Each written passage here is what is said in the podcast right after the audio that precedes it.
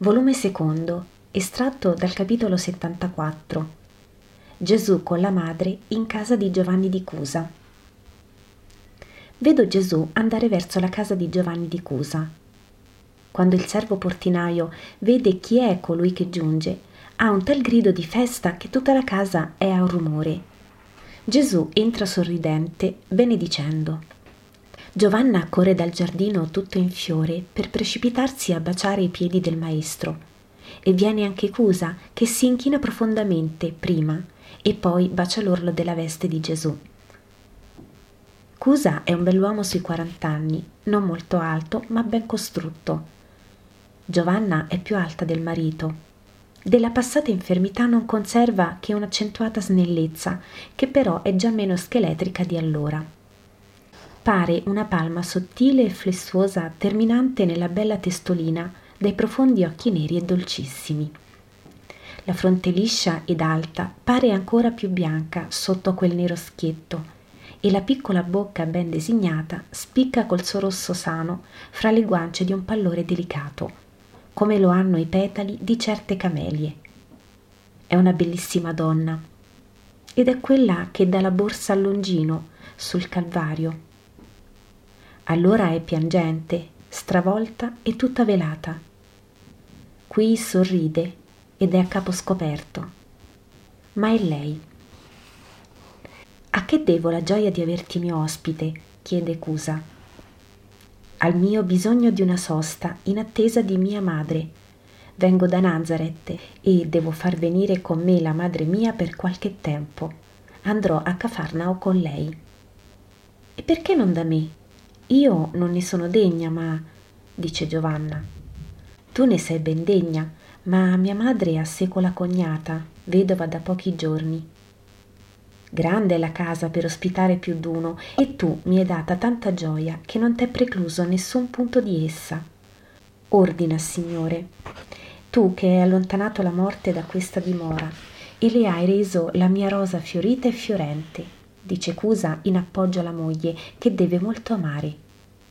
Lo capisco da come la guarda. Non ordino, ma accetto.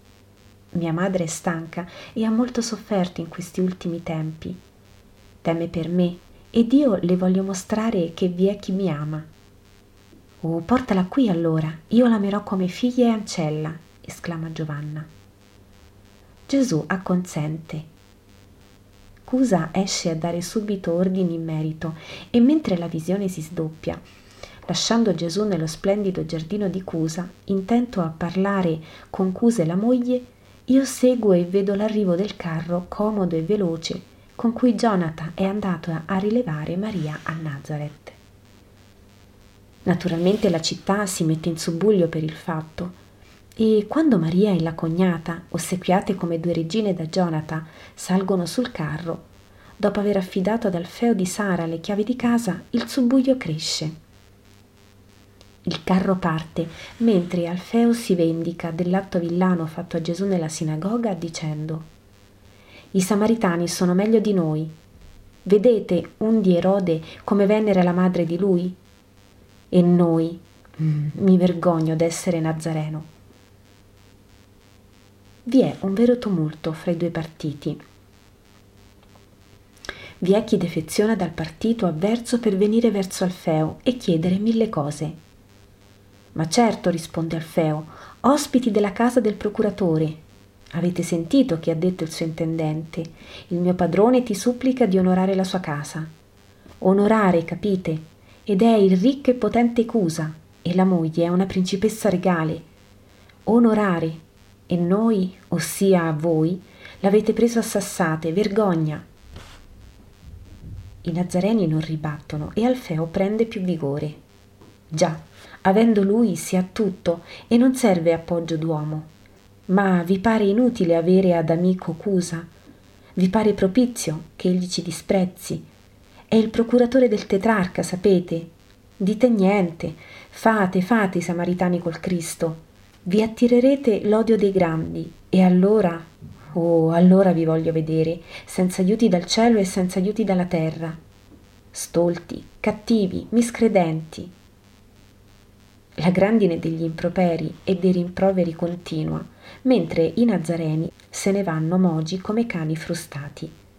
Alfeo resta solo, come un arcangelo vindice sull'uscio della casa di Maria. È tarda sera, quando per la splendida via lungo il lago giunge al trotto dei robusti cavalli il carro di Jonathan. I servi di Cusa, già di sentinella alla porta, danno il segnale. Giovanna e Cusa accorrono. Anche Gesù appare sorridente e dietro è il gruppo apostolico. Quando Maria scende, Giovanna si prostra fino a terra e saluta. Lode al fiore della stirpe regale, lode e benedizione alla madre del Verbo Salvatore.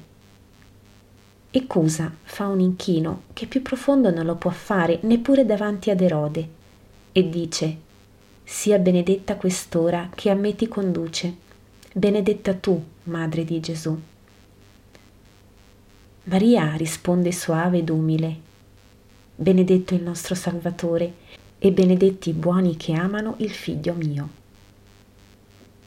Entrano tutti in casa, accolti dai più vivi segni di ossequio.